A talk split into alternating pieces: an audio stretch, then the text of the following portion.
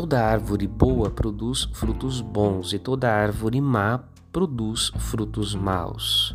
Evangelho de Mateus 7,17.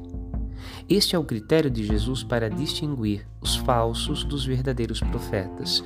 Ambos têm nos lábios a palavra, mas apenas os verdadeiros anunciadores carregam os frutos do Espírito em suas vidas e missão. Por isso, observar onde a palavra transforma o olhar, o sentir, o agir das pessoas indica onde ela é acolhida com fé, como semente sagrada de vida eterna, e onde é reverenciada e amada. Tais pessoas são dignas de amizade e podem manifestar os sinais de Deus. Meditemos. Padre Rodolfo.